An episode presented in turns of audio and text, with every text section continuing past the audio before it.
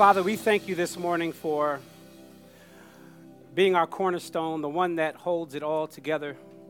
That we realize, Lord, if if you aren't the cornerstone, the whole building falls apart, which is a reflection of our lives. Our lives fall apart if you are not central. So, Father, we pray, oh God, that as we approach your word today, we do so humble but confident, confident that the gospel will do exactly what it says. The gospel says in, in, in Romans chapter one, verse sixteen, that I'm not ashamed of the gospel, for it is the power of God for salvation. Father, would you move on the hearts of your people today? One word could change the trajectory of our life. Pray that you would transform hearts this morning by your word, by your power. In the name of Jesus, we do pray. Let everybody say amen. Amen. Well, it's good to be here, good to be gathered with the people of God. I love Sundays. I love seeing you. You guys look good. Why don't you just look at your neighbor and just say, y'all look good today. Come on, don't lie to them. Look at the other neighbor and say, you look cute today. Brothers, y'all don't say that to brothers. Just saying. It's real good to see y'all. It, it really is. I, I'm I'm uh, I, I'm overjoyed to to always be able to stand before you Uh, at what I would call this climactic moment of our service, which is the Word of God. Make no mistake about it. I love singing, love it, love worshiping Jesus through song. Uh, but getting in His Word is, is is the is the most important part of our service. And so I'm I'm excited uh, to do that, and I'm eager to do it. So why don't you grab your Bibles and, and run over to Matthew chapter five. Uh, as you turn there, uh, I see Monique here. It's Monique's lab. Monique, wave your hand. It's Monique's last Sunday with us. She uh, she's going disobedient, going down to Penn State. She got the nerve to be going to get degrees and stuff. But we we love Monique. She she's been uh, she's been here. She's been faithful, and, and I'm just so excited to, to see her. And, and when you guys see her as you're walking out, make sure you pray for her. Make sure you, uh, as the old saints used to do, slip a little something in her hand. That's what the, the old saints used to do. But make sure y'all make sure y'all pray for her at the least. Um, let, let me let me publicly just, just quickly affirm one of the announcements we made, which is our uh, our last Sunday of being in two services is this Sunday, and so next Sunday we will be at three services. Uh, somebody say nine thirty, eleven thirty, and one thirty. Let me let me just make sure I, I highlight that nine thirty because y'all be struggling getting here at ten o'clock. so so I'm worried about that nine thirty. Uh, but seriously, uh, you, you, we're looking forward to really kicking that off really well. Both of our services are, are packed to capacity at this point, and so uh, the, we can't knock down walls, and the only way to continue with the growth of the church is to add another service, which provides more seats for us. And so we will do that. I ask that you guys will bring somebody with you next week. It really is a celebration for us. It, it it's a testament to Matthew sixteen, where Jesus says, I will build my church. And you just see the the, the uh, consistent building of the Lord's church from when we first started with a handful of people. I also have a very, very important announcement to make to you next week, something I want to lay before you, something that uh, our, our staff and our, our leaders have been working through for the last several months, but I will publicly uh, announce it on Sunday. In all three services I will be announcing it. It's something that I think will push us in the right direction going into the fall. Uh, and so I'm really looking for you guys, forward to you guys being here. All right, let's get into the Word of God because I'm killing my time. Uh, Matthew chapter five. Why don't you pick me up in verse thirty-eight? I'll jump right in. You have heard that it was said, an eye for an eye and a tooth for a tooth. But I say to you, do not resist the one who is evil. But if anyone slaps you, please underline these words, on the right cheek. Turn to him the other also. Somebody say, that's hard to do right there. Verse forty, if anyone would sue you and take your tunic, let him have your cloak as well. And if anyone forces you to go one mile, go with him two miles. Give to the one who begs to you, and do not refuse the one who would borrow from you. I'm going to preach this afternoon from the topic entitled, Resisting Revenge. Resisting Revenge. Somebody said, mmm. They brewing up something right now in their heart. Let's uh, let's look to the Lord. Uh, Psalms one nineteen, one oh five says, your word is a lamp unto our feet and a light unto our path. Jesus also said in John seventeen, sanctify them through your truth, for your word is your truth. And so, Father, we we we we don't know how to go through life if we don't apply your word. And so, Father, this morning, I do pray for uh, Holy Ghost boldness to unpack this word. I pray that I wouldn't add anything to it. I pray that I wouldn't take anything away from it. I pray that Jesus' words would be enough for us this morning. I think we're always searching for more and more and more, and let us be settled in the fact of what Jesus says to us today. Father, this is somewhat of a hard text for many of us. Many of us, if we're honest, we wrestle with uh, revenge. And Lord, would you help us to see uh, your words today more clearly so that we can walk in a mature way in which you've called us to do, always growing to look more like your son, Jesus Christ. It's in Christ's name we do pray and give all glory. Let everybody say amen. I like to think of myself as uh, having an eclectic taste in movies. I like all different types of movies. I, I, I like um, horrors. I like thrillers. I like uh, suspense movies. I like comedies. Uh, I don't like romantic movies. I, I just, I don't. I like romance movies. My, my wife, somebody said, boo. My wife loves them, so it causes some friction within our house. Uh, I don't like romance movies, but but I, I like all different types of movies. The, the movies I like are, are movies like, I don't know if you've ever seen A Beautiful Mind with Russell Crowe. Such a great movie. Uh, I, I like movies like, uh, for, if, if you go to that, you'll also like a movie like, it's completely different, but New Jack City. It's just something about it. Rock-a-bye, baby. It's just something about New Jack City. I, you know, I, I was younger. Without the drugs, I wanted to be Nino Brown. I just did. He was cool. I like movies like Ricochet, nineteen ninety-one, young Denzel, not old, not mature Denzel, young Denzel, Ricochet. I also like movies uh, like, this one is going to sh- uh, shock you a little bit, but Napoleon Dynamite. Yeah. Come on in here. You, you just feel your brain cells dying when you're watching it, but it's a good comedy. I love Napoleon Dynamite. I watched it four or five times. But my hands down all time, like no question, nothing, it's undisputed for me. But my hands down favorite movie of all time is The Color Purple. It just is. It's something, it's, it's an emotional connection I have to it. I, I like the redemption story in it. And I love, love, love Miss Seeley. I just do. There, there's a scene in Color Purple where Uh, Danny Glover and, and old Mister Johnson is sitting down. Danny Glover and old Mister Johnson are both sitting down at the porch, and and and you see Seeley is sitting there, and old Mister Johnson got an attitude, and he requests that she goes into the, the kitchen to get him some water. And what does she do? She go in that kitchen, she fill that glass up with water, and she spits in it. To make it worse, look at the movie. She sticks her finger in the water and swirls it around. She takes it out to him and, and waits for him to drink, and he's talking and talking, spills a little bit, and then finally he takes it back to the head and he drinks the whole water. And what does she say in her thinking? She says, she says, uh, next time I'm going to give you a little Suge Avery in that glass. And I don't know if y'all know what she meant by that. I can't say all of it. It's a little vulgar, a little nasty. Uh, nevertheless, what she was seeking in that moment was revenge. And it might be comical, it might even be nasty, but the reality is every single person in this room, I don't care how deep and spiritual you think you are, we all struggle with getting people back. We all struggle with retaliation.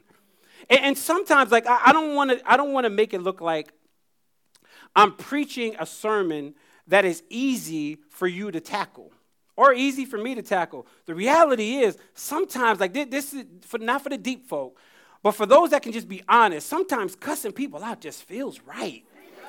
Okay, y'all gonna, y'all gonna be like that on me? Sometimes just telling them off just, just feels good, but Jesus is going to push against that this morning. In fact, I'll go so far as to say Jesus rebukes that mindset this morning. Now, now what we what we get in, in, in Matthew chapter five, verse thirty-eight to forty-two, is Jesus giving us words smack dead in the middle of his most famous sermon. Not just his, the most famous sermon of all. It's called the Sermon on the Mount. In fact, it's so it's so lengthy that he preaches it for three chapters long.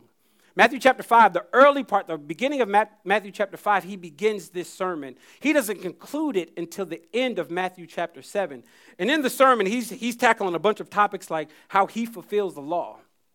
He's tackling topics like anger and lust and divorce and loving your enemies. He's tackling topics like fasting and judging others. And earlier this week, in, in preparation for preaching, I read through the Sermon on the Mount uh, multiple times in one sitting. I'll just sit and I'll read Matthew five to Matthew seven, and I'll go back again to Matthew five. And I encourage you guys to do that in your time of devotion. Uh, just read through the word. They're all, all the words are read. Just read through all of the words of Jesus Christ. But one of the things I noticed about three times going through, I noticed that it is impossible, hear me, impossible to fulfill and apply the Sermon on the Mount if you're not in relationship with others. You cannot fulfill or apply the Sermon on the Mount in isolation. I mean, look at the topics he talks about. Lust typically involves somebody else. Divorce involves somebody else. Loving your enemy involves somebody else. Judging others involves somebody else. And in our passage this morning or this afternoon, Jesus is not going to sway from that topic. He's going to talk about relationships, but under the umbrella of relationships, he's talking about seeking revenge in relationships. And the reality is, yes, you have relationships that you are want to seek revenge for, but the reality is some of you got family members that you live in the same house and you're seeking revenge from them. Some of you have spouses that you live with and you're trying to seek revenge because they hurt you. And that's here's the reality. Most of us seek revenge because we want the other person to feel the same hurt that we feel. You hurt me, you broke my heart, and now I want to hurt you and I want to break your heart. So what am I going to do? I'm going to seek revenge. But Jesus is going to push against this idea. He's going to rebuke us through the next few verses. In fact, let's just walk through this and consider it. Let me be honest with you guys that it's a little bit more academic than normal. Uh, a lot of these verses require me to unpack and e- explain a little bit more than I normally do. So if you guys just bear with me, take some notes, I promise we'll, we'll get there. Uh, verse thirty-eight, you have heard that it was said, listen to this, an eye for an eye and a tooth for a tooth. How many have heard that saying before? Many of us have heard that saying and didn't even know that it was scripture. In fact, this is not the first time that it's, that, that saying is mentioned. It's mentioned multiple times in the Old Testament. If you're taking notes, Exodus chapter twenty-one, verse twenty-four is the first time we see it. It's also mentioned in Leviticus chapter twenty-four, verse number twenty. This idea, this thought of an eye for an eye and a tooth for a tooth is also known as, take this note, the law of Lex Talion. Lex Talion, L E X T A L I O N, the law of Lex Talion, or the law of retaliation. So in other words, the Old Testament allowed you to seek revenge, but listen to me, eye for an eye and tooth for a tooth never encourages you to seek the revenge. It limits the extent of the revenge. Do you hear me? Let, let me try to make this a little bit plain. We've quoted this verse and said, I can't believe she took out my eye. I'm going to take out two of her eyes. The law of Lex Talion, or the or, or an eye for an eye and tooth for a tooth, limits you because our sinful hearts never wants to take one eye. We want both eyes. Can we be honest in here? A tooth for a tooth. If someone takes your tooth, you don't typically want their tooth. You want a whole row. You want to knock all their teeth out. And so th- this idea of an eye for an eye and a tooth for a tooth limits the extent of the revenge. It doesn't encourage it. Just because someone took out your eye doesn't mean you have to take out their eyes. It says if you are going to do it, only take one. If you're going to take a tooth because they took one, only take one. But I love Jesus in our passage because even though that was an Old Testament law, Jesus steps on the scene and says, I know the law allows you to take an eye, but I say to you, don't do it. Jesus pushes against the norms and the cultural norms of that time. An eye for an eye, Jesus said, don't do that. A tooth for a tooth, Jesus says, don't do that. But he doesn't just give this to us in Twitter form, two hundred eighty characters or less. He goes on and explains what he means. Jesus says, an eye for, you've heard it said, an eye for an eye and a tooth for a tooth. But then he says in verse thirty-nine, but I say to you, do not resist the one who is evil. But if anyone slaps you, I told you to underline this, on the right cheek, turn to him the others. What the, the other cheek. Now, what Jesus is saying here is so deep. Don't miss this. Th- this is not just talking about physical injuries. We take this to literally mean if somebody physically slaps me, I am going to physically slap them back. Jesus isn't even talking anything physical here. Let, let me explain what he's meaning here. Notice it says on the right cheek. Now, whenever the Bible talks about right hand and left hand, You never see the Bible talking about the left hand. You always see the Bible talking about the right hand. Now, if we're going to be consistent with Scripture, which never talks about the left hand and only the right hand, if you're standing in front of me, directly in front of me, and I go to slap you on your left, on your right cheek, in order to slap you on your right cheek, I have to use my left hand. Are, are you? Do I have to? Do I have to bring somebody up to draw this illustration out a little bit? You don't want it, bro. I got some built-up anger, bro. Don't let this pastor position fool you. I'm nice with these hands, bro. But but but he, he's saying he, he's saying if somebody's standing in front of you, to be consistent with Scripture that never talks about the left hand, I have to use my right hand to slap them. Hear me. If I do that, I cannot slap with an open palm. I have to backhand. Now, why is that important? This is why Jesus is so deep. This is deep because in ancient times, if you backhand slap somebody, it was considered disrespectful and an assault. It, it, it, it, don't, don't, like, don't miss this. Sometimes the assault hurts worse than the physical slap. Jesus is saying, he's not saying if somebody physically harms you to let it go. He's saying if somebody injures you through assault, let it go. Dude, are you, are you seeing the depth of what he's saying here? Because the reality is every one of us in this room have been injured through somebody hurting your feelings, assaulting you, or disrespectful, disrespecting you. But Jesus is saying this morning, if someone slaps you on the right cheek, which means an assault with the right hand, like in, in Jewish times, in ancient times, you would get fined. There were laws that said you would get fined if you open hand slap somebody with the palm of your hand. You would get fined two hundred Jewish coins. But if you did it with a backhand, you would get fined double, four hundred Jewish coins. Why? Because it's disrespectful. It's an assault. And some of you in this room have people in your life that have injured you by assaulting you, by hurting your feelings. And what we want to do in that moment is get you back. Jesus says, don't get them back. Give them the other cheek. Let him, but he, now let me, let me also put a disclaimer here that Jesus didn't say and go through life and let people run over you. Because th- there's a word in here. Th- look at this word. It says, but if, that if there speaks to possibility, which means it's possible that if I see the slap coming, I can position myself to get out of the way. Are you hearing me?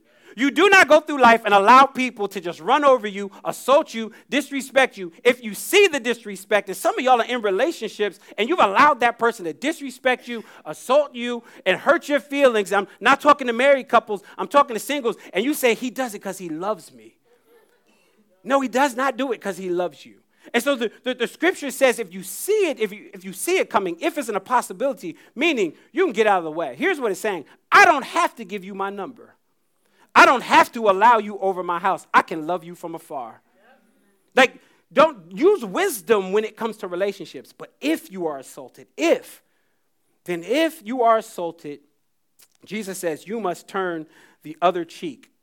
That this, this really talks about a selfless life. And he goes deeper in this idea of living a life that is selfless. Now, when, when I read this, I was like, okay, I grew up, you know, in a household. So, so in, in my early twenties, I used to be a teacher assistant. And I was a teacher assistant at a behavioral school, which means the kids in the public school couldn't operate in the public school. Uh, their behavior was off. Uh, they, they weren't keeping up with their grades. They were fighting too much in the public school, so they would send them to my school. My school had um, more teachers and more clinical workers, more therapists. And so we would send them to my school, and my school would care after them. And during orientation, when I was a teacher assistant, During orientation, it was three days long. On the third day, the principal taught. And her whole, the entire time she taught, she taught on how the school had a zero tolerance for fighting. And she said in this or in this orientation, if a kid hits another kid and the other kid hits him back, both kids are to be suspended. Now, I took issue with that because I grew up in a household that you don't go to school and start a fight, but if somebody started a fight, you certainly finished the fight. Anybody grew up like that? Like if somebody hurts you, you got you got right to hit them back because it's defending themselves. So everything in me was bubbling, and at the expense uh, of getting fired on my first day, uh, I raised my hand and I said, "Miss Principal, I, I'm I'm struggling here. If a kid hits another kid and the kid defends himself and hits the other kid back, he shouldn't be reprimanded." And the teacher and the, and the principal said to me, well, the reason we don't do that is because the greatest defense for that kid is for him to tell a teacher. Because if he tells a teacher, the teacher has authority over all the students. Okay, don't miss this. You do not have to fight anybody back because we have a Lord and Savior that has authority over everybody. There is nobody, like there's no jurisdiction that Jesus does not have control over. And so here's the thing. This is not passive. Saying, do not slap them back with an insult. It's not passive. It's actually, it's you being aggressive because you're taking them to the Lord. And this is one thing I found out about Jesus. You don't want me to take you to Jesus. Because Jesus gets you way better than I can. And so Jesus has all authority over everybody. And Jesus is saying here, you don't have to defend yourself. You do not have to cuss them out. You do not have to tell them off. You do not have to do an eye for an eye and a tooth for a tooth. All you got to do is meet me at the throne of grace, and I'll take care of it. So you don't have to defend yourself. Jesus will defend us. Now, he goes deeper in this idea of being selfless. Look at verse forty. This one we have to unpack a little bit. And if anyone sues you and takes your tunic, let him have your cloak as well. The reason this one typically doesn't make sense as we're reading this is, nobody this morning walked in here with a cloak and a tunic on. Corey might have, because Corey's just stylish like that. You'll see Corey roll up, roll up with a cloak and a tunic on. But most of us don't know what a cloak and a tunic is. Uh, a, a tunic is, is, the, is, the, is the undergarment. It's the, the garment that was closest to the body. And a cloak is, is like the, the coat, the outer garment. And cloaks are typically more expensive. Are y'all seeing it with me? Cloaks are typically more expensive. And what Jesus is saying is the law requires that if you got sued, they could take your tunic, your undergarment, but they were not allowed to take your cloak. Why? Because then you would leave the courthouse naked and embarrassed. Jesus is not, now what Jesus is saying here is you need to pursue peace with people that have done you wrong. If it rises to the level of being sued, pursue peace so much that you, you give up your rights. Your right is you can keep your cloak, your cloak. Jesus says, give them the tunic because that's what you're required to do, but go so far as to give them the cloak as well. In other words, pursue peace at all costs. Be selfless when it comes to pursuing this idea of reconciliation. And some of us have been in situations like that. Like, I don't want to preach and be naive that we've never had lawsuits against us or you've never pursued a lawsuit. Here's what Jesus is saying. If you're rising to the level of that type of dysfunction, what you need to do is pursue peace at all costs. Give them your cloak. You're required to give them the tunic, but you need to give them the cloak as well. And what I love about this is, you know, Jesus models for us this idea of being selfless. Because by nature, we're all selfish. Like, you do know that. Nobody taught you when you were a child to grab the toy and say mine. Nobody taught you that. It was inherited. You knew to do it. And so Jesus is teaching us not to be selfish. You know, Second Corinthians chapter five, verse fifteen, read that when you get home. It, it literally says that Christ died for all, that those who live may no longer live for themselves. In other words, Paul diagnoses all of humanity as being selfish. Jesus says we need to be more selfish, selfless. And how I'm going to do that is I'm going to model that for you. I have a right to get off this cross because I did nothing wrong. I have a right not to die for your sins because I was sinless. But yet Jesus goes so far as to die for your stinking, funky, dysfunctional sins. He dies for your sins even though he was sinless and allows you to walk like you live like him. This is a selfless Christ that we serve that has modeled it for us. In fact, let me put a little Bible there. John chapter ten, verse eighteen says it this way. Jesus says, no one takes my life, but I lay it down.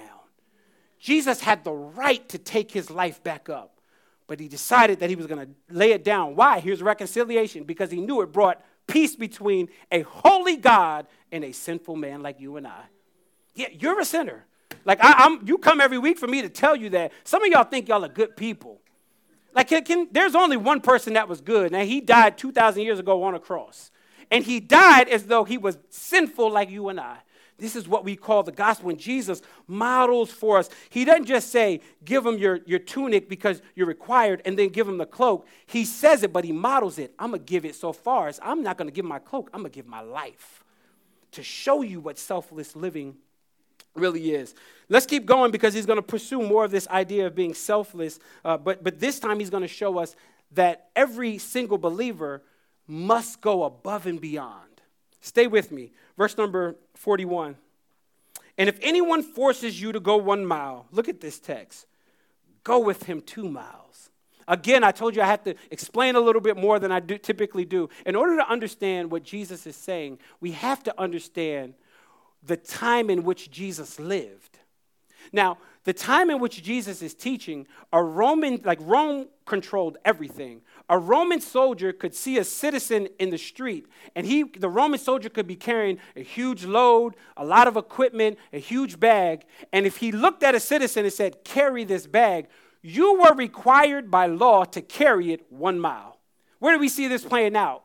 When Jesus is carrying the cross, and the Roman soldier looks at Simon of Cyrene and says, take the cross. You notice he didn't argue. He didn't argue because he was required by law to take the cross one mile. Look at what Jesus says. You're required to take it one mile, but I say to you, go an extra mile. Like, that's hard to do. That is not easy to do, because there, I noticed in life that there's two types of people. There are one milers and there are two milers. On your job, there are people that go one mile, and you know them. This is how you know a one miler. If, if the, the clock strikes five o'clock and the project is unfinished, they leave. See, a two miler stays to five fifteen to finish up the job. And two milers typically get the promotion. Can I just help you? Two milers typically get the raise. And some of you in here, you're questioning whether you're a one miler or a two miler. If you're in school and you're satisfied with a C minus because it's passing, you're probably a one miler, because two milers don't want anything less than an A. Did, are you hearing me? And, and I'm saying this because a lot of times when we go to work, we pursue work and don't think evangelistic. Do you know how evangelistic it is for you to go two miles? Like, can you imagine every Christian in ancient times when a Roman soldier said, carry this load of mine for one mile? Can you imagine that person saying, my Savior told me to go two, so I'm going to take it two for you? Every Christian in ancient time did that. If every one of them did it, after a while, Roman soldiers are going to be like, who is this Savior? Who, who are you, like, who are you obeying? And you kill opportunities for the gospel because you show up to work late, one mile. You kill opportunities for the gospel because you got written up four and five times. You on company time playing solitary, and you think you're going to talk to somebody about the gospel, and they've been working double time, and you are doing bare minimum. Christians can't be bare minimum at anything. Like, do you hear me? No matter what you do, maybe it's a business, maybe you run a company, maybe you're just an employee, maybe you're a manager that has employees under you. No matter what your secular job is, do not kill opportunities for the gospel because you're lazy. Don't kill opportunities for the gospel because you only want to go one mile. Don't do it in school either. What we do is read the syllabus and say, I'm only doing that. And I'm guilty. We read the syllabus and say, I'm not going above that. But two milers look at it and be like, I got to do some extra work in here. See, I know it's hard. It, it's, it's contrary to how we think. But Jesus is stretching us this morning. He says, listen, you're required to go one mile. But that second mile, you're not required to. That is selfless living. That, that is going above and beyond. You ever heard the term going the extra mile? That's straight from Jesus Christ. Bars from Jesus. Go the extra mile. And so at your, at your place of employment, whatever you do in life, you want that raise, they need to see you going two miles, because it really does give us opportunity to show that we are men of, and women of character, but it also gives us opportunity for them to say, like, what is it about you? Why do you work so hard? Because my Savior requires me to. He, they, the law says go one, but I got to go two miles. Now, let's be careful here, though. Just I, I want to put this out there. You need to be careful, because two milers are typically criticized by one milers. Like, they're going to be like, well, who she thinks she is? Why she always showing up on time? Why she always, she making all of us look bad, because nothing exposes the fact that you went one mile by seeing somebody else go two. Nothing else exposes that like that. And so Jesus is pushing this idea. Listen, go more than one mile. Now he's going to push us to generosity. My ending time, I want to talk about generosity because Jesus talks about it. Look at verse forty-two. It says, give to the one who begs from you, and do not refuse the one who would borrow from you. The first word of that verse begs for our attention. Give. Jesus is showing us here that he has been, God has been so generous to some of us, and some of us are so stingy, even though God has given to you. Like, we withhold giving, and I'm not talking about giving to the church, giving to the ministry. He's actually talking about giving to those who beg, giving to those who are in need. And what we do is we like to play a psychiatrist. I'll give to you after I see if you are worthy of my money. Or we play a prophet. I know what I know what they're going to do with the money. They're going to go spend it on drugs. How you know? Like, how do you know? That might be the one meal they eat all day long. And what we do is we see it's fifty-five thousand homeless people in New York. And we see people begging, yet you're sitting on a on God's provision and will not give to somebody else. Jesus challenges us this morning. He says, give to the one who begs. And, and, and Jesus models this idea of giving. Once again, selflessly, he models the idea of giving. And here's what I found out about giving. I'm not trying to be prosperity here, but, but I, I, I want to point this out to you. Giving typically helps the flow of receiving. Do you hear me? Write that down. Giving typically helps the flow of receiving. Earlier last year, I went to, I was privileged to go to Israel for ten days. And the tour guide that was, uh, that took us around Israel, he took us to something called the Dead Sea. Anybody ever heard of the Dead Sea?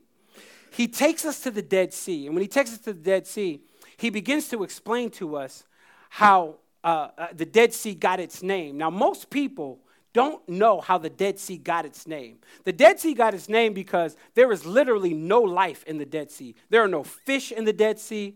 There is no plants and vegetation in the Dead Sea. It's nothing but a high concentration of salt. Like, it's so salty, like, no jokes, it's so salty that it is nearly impossible to drown in the Dead Sea, because the further out you get, you start to bob like a cork. It literally, the salt and the minerals lift you right back up. In fact, I got a picture to prove it. Pull that picture out. This is me in the Dead Sea floating. Uh, Gabe was supposed to cover up all my glory. Got my flesh out here. But this is a picture of me. I don't know how to float. Like, let me just be honest with you. I don't know how to float like a plank, but that's me at the Dead Sea, literally floating because the minerals, the salt, lifted me right up. Now, they told us, they said, don't taste this water. You can take that down because I'm showing a lot there. The the, uh, the the the the tour guy said, listen to me. Listen, you're gonna you're gonna want to do this, but do not taste the water. You taste the water, you're gonna be sorry. What do I do? I tasted the water. And let, let me report back to you, if you ever go to Israel, do not taste the water in the Dead Sea. It literally burnt my mouth. Why? Because it was so salty. Here's the question you should be asking. Why is it so salty? Here's why it's salty. This is a lesson. I told you it's a little bit more academic this morning. Here's why it's so salty. The Dead Sea gets its water from the snow caps of Mount Hermon. The snow melts on Mount Hermon, and it rolls into the Sea of Galilee. Now, we know the Sea of Galilee has life because when Jesus calls Peter, Andrew, James, and John, when he calls them, what are they doing? They're fishing. You do not fish in a in a uh, sea that doesn't have fish in it. And so these fishermen know that there's life in the Sea of Galilee, so they're fishing there. And then, so what happens is the water rolls down from Mount Hermon. It rolls into the Sea of Galilee. Then the Sea of Galilee has a has an input, but it also has an output. It pours out water into the Jordan River. The Jordan River has life because there's vegetation and there's plants around the Jordan River. So there's life in the Jordan River. Don't miss this. The Jordan River then has an outlet that pours into the Dead Sea. By the time you get to the Dead Sea, everything's dead. There is no life. How, Sway? How in the world, how in the world does water pour from Mount Hermon down to the Sea of Galilee and there's life? And then the water pours from the Sea of Galilee and pours into the Jordan River, and there's life. And then the water pours from the Jordan River into the Dead Sea, and there's no life. How? Here's how. This is going to mess you up. The Dead Sea has an input, but it doesn't have an output. All of the water sits in the Dead Sea. The sun beams down, dries up the water. You're left with a higher concentration of salt. Don't miss this. The Dead Sea is good at receiving. It is not good at giving. I'm going to say it again. The Dead Sea is good at receiving, but it is not good at giving. They say the third time's a charm. The Dead Sea is good at receiving, but it is not good at giving. And some of you, your lives look like the Dead Sea. Because you've received, you've received, you've received, and you don't give nothing. But yet Jesus is saying, don't just give anywhere. Give to the one who begs. God has been generous to you. Because here's the reality. You could be the one begging. Okay, let me go to the gospel. And spiritually, you are the one begging. And Jesus decided that he was not going to be like the Dead Sea and not give. And he decided that he would give, but not a check. Give his life. So Jesus models this idea of generosity. You do know that one of the songs was talking about how I'm dressed in his righteousness. You didn't get his righteousness because you're so cute. You got his righteousness because he decided to be selfless and give to you. This is the gospel. You cannot stand before God without the righteousness of Jesus Christ. You can try to stand based on your list of good deeds. You can try to stand based on, you know, doing your good, outweighing your bad. You will be crushed. The only way we stand before a holy God, because you know his holiness demands perfection. Like his, his holiness doesn't, man, doesn't demand that you get a ninety on the test, one hundred or nothing. And here's the reality. In Jesus, everybody gets one hundred, and he took the zero for you. This is what you call the gospel. And Jesus says, give to those who beg, but he modeled it by giving his life to the ones who begged, you and I in this room. Every single one of us is in desperate need. How are you doing with retaliation? How are you doing with generosity? How are you doing with being selfless? Even though this is more of an academic sermon, I want you to process it through your own life. When I first said resisting revenge, some of you knew exactly, and it popped right in your mind, Lord, I know you're talking about that one person. Because here's the reality. You probably haven't spoken to them in years. Or you're brewing up in your heart a scheme to get them back. Don't do it. Why? Because our Savior says don't do it. Every head bowed and every eye closed. Nothing spooky. I'm not calling an altar call. I just simply want to pray for this room because I, I, I know...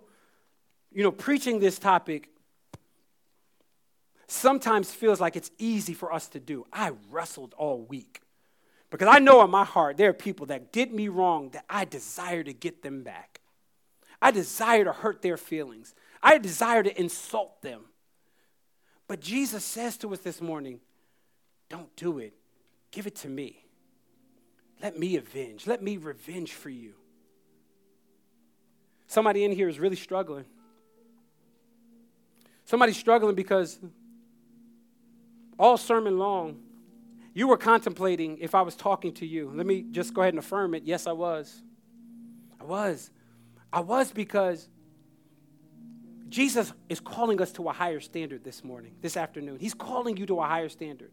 He's calling you not to be lazy at work, go the second mile. He's calling you not to seek the revenge. He's causing you to let it go. He's calling you to forgive. He's calling you to pray. He's calling you to be generous.